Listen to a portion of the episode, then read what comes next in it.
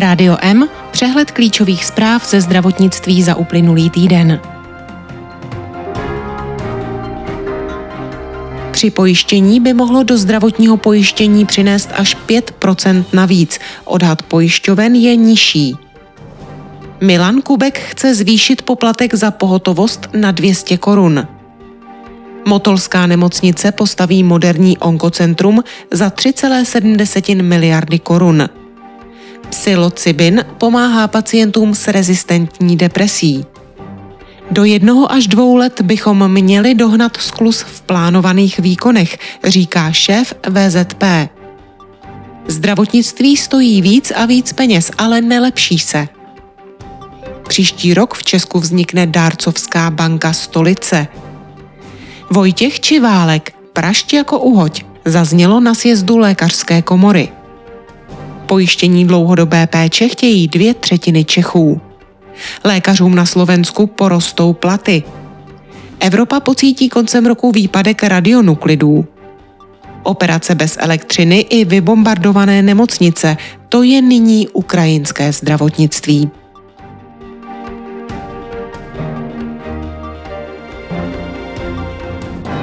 Dobrovolné připojištění by mohlo přinést podle ministra zdravotnictví Vlastimila Válka zhruba 3 až 5% navíc. Zdravotní pojišťovny jsou méně optimistické. Ředitel VZP Zdeněk Kabátek odhaduje 1,5 až 2 při pojištění by se mělo zavádět postupně. Nový systém by mohl fungovat od roku 2025 nebo 2026. Premiér Petr Fiala upozornil na to, že v žádném případě nepůjde o rozdílnou kvalitu zdravotní péče, což ani ze zákona není možné. Při pojištění se bude týkat péče, která nyní hrazená není. Poplatek za pohotovost, který podle České lékařské komory neplní regulační funkci, by se podle šéfa komory Milana Kupka mohl zvýšit na 200 korun. Komora se na tom usnesla na svém sjezdu minulý víkend. Minister zdravotnictví Vlastimil Válek uvedl, že pokud mu komora návrh přednese, otevře o něm diskusi na vládě. Motolská nemocnice se do tří let rozroste o moderní onkologické centrum za 3,7 miliardy korun. Jeho součástí bude 81 stacionářů pro podání chemoterapie. Do roku 2025 nemocnice postaví i simulační centrum za 565 milionů. Peníze nemocnice získá z Národního plánu obnovy.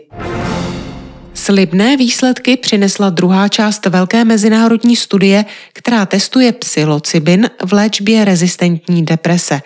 Na studii se podílejí vědci z Národního ústavu duševního zdraví i čeští pacienti. U části pacientů trvalo zlepšení příznaků deprese i 12 týdnů po podání látky. Výsledky nyní publikoval prestižní lékařský časopis The New England Journal of Medicine. Vědci aktuálně zkoumají optimální dávkování a možné vedlejší účinky. V chystané třetí fázi budou vědci zkoumat účinky po opakované dávce. Více než 320 milionů lidí na celém světě trpí velkou depresivní poruchou. Celosvětově jde o hlavní příčinu invalidity a jednu z nejrychleji rostoucích duševních nemocí. Asi třetině pacientů nepomáhají stávající terapie a trpí depresí rezistentní na standardní léčbu. Během pandemických let byla odkládána elektivní péče a zároveň ustoupila do pozadí prevence. Vybrané plánované výkony už v letošním roce plátci podpořili tím, že u nich zrušili veškeré regulace.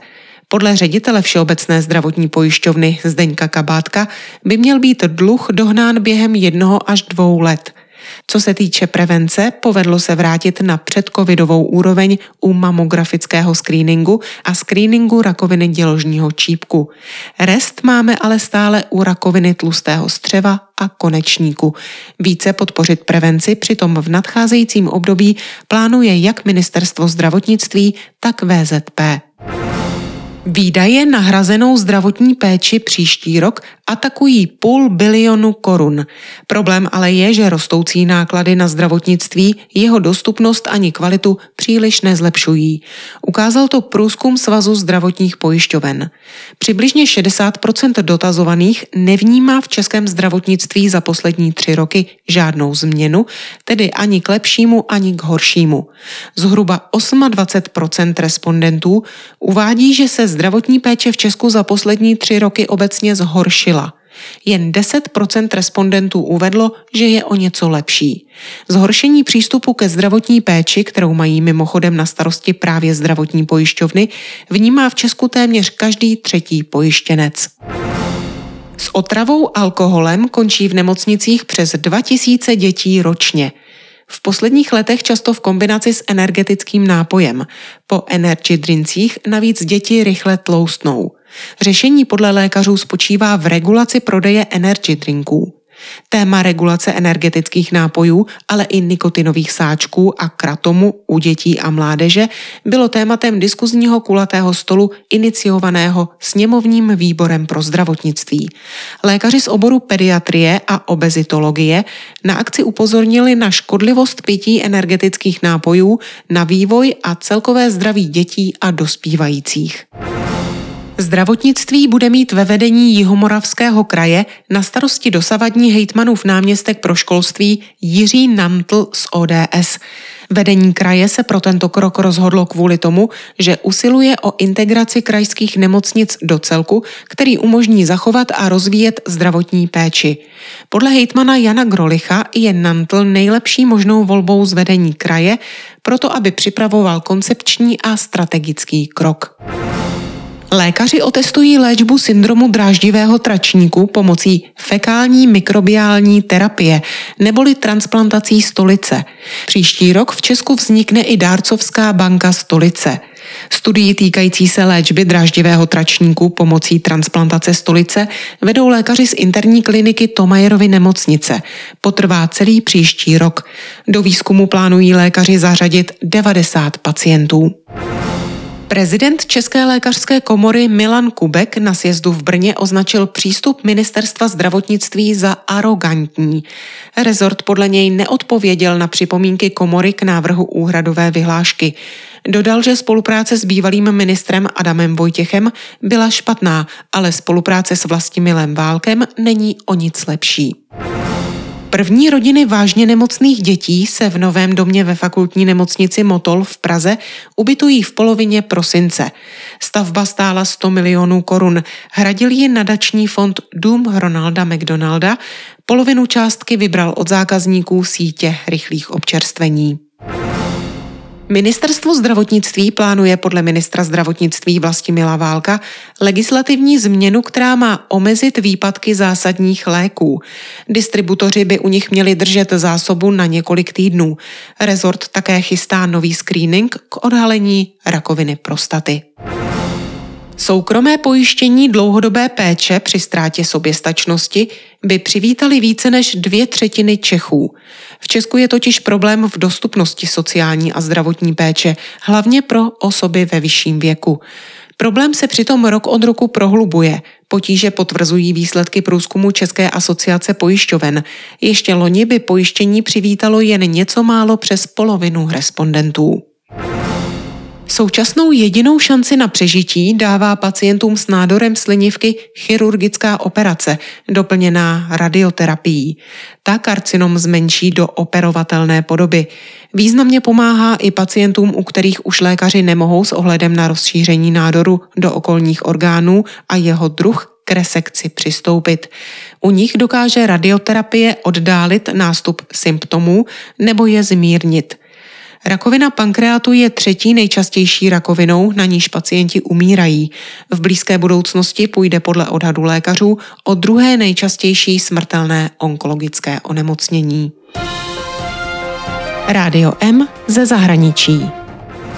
Týden před hromadným odchodem až 2100 lékařů na Slovensku byla uzavřena dohoda mezi vládou Eduarda Hegera a lékařskými odbory. Plat lékaře s atestací dosáhne příští rok dvou a půl násobku průměrné mzdy. Za každý rok praxe se plat navíc zvýší o 2,5% průměrné mzdy. Podle stávající dohody bude od roku 2025 tento bonus činit 3% Neatestovaný lékař si od ledna 2023 vydělá 1,5 násobek průměrné mzdy, zvýšený o 1,5% průměrné mzdy za každý rok praxe. Průměrná mzda na Slovensku v roce 2021 dosáhla 1211 eur, což je necelých 30 tisíc korun. Reaktor v Belgii, který jako jediný v Evropě separuje radionuklidy, řeší technické potíže. Kvůli nedostatku radionuklidů nutných k vyšetření rakoviny a vnitřních orgánů se tak koncem roku zřejmě prodlouží čekací doby na taková vyšetření. Od začátku ruské invaze v únoru letošního roku došlo na Ukrajině k více než sedmistům útokům vůči zdravotnickým zařízením a zdravotníkům. V důsledku těchto útoků zemřelo 100 osob a dalších 100 jich bylo zraněno. Vyplývá to z údajů Světové zdravotnické organizace. Navíc přichází zima, která obtížné podmínky, kdy běžně dochází k výpadkům energií, ještě více zhoršuje. Přesto je podle informací Světové zdravotnické organizace ukrajinské zdravotnictví i díky mezinárodní pomoci schopné poskytovat život zachraňující péči. Pro zdravotníky to však znamená, že při výkonu své profese riskují své zdraví i životy. Podle mezinárodního systému, který celosvětově monitoruje útoky vůči zdravotníkům a zdravotnickým zařízením, se Ukrajina stala pro zdravotníky vůbec nejnebezpečnější zemí světa. Britské zdravotní sestry budou 15. a 20. prosince stávkovat. Učiní tak poprvé po více než 100 letech. Žádají růst platů. Protest svolala odborová organizace Royal College of Nurses. Stávka nejspíš výrazně naruší chod zdravotnických zařízení a je jen prvním z protestů zdravotníků připravovaných na letošní zimu, píše The Guardian. Tolik zprávy, které připravila Marcela Alfeldy Šperkerová. Naslyšenou příště se od mikrofonu těší Marcela Žižková.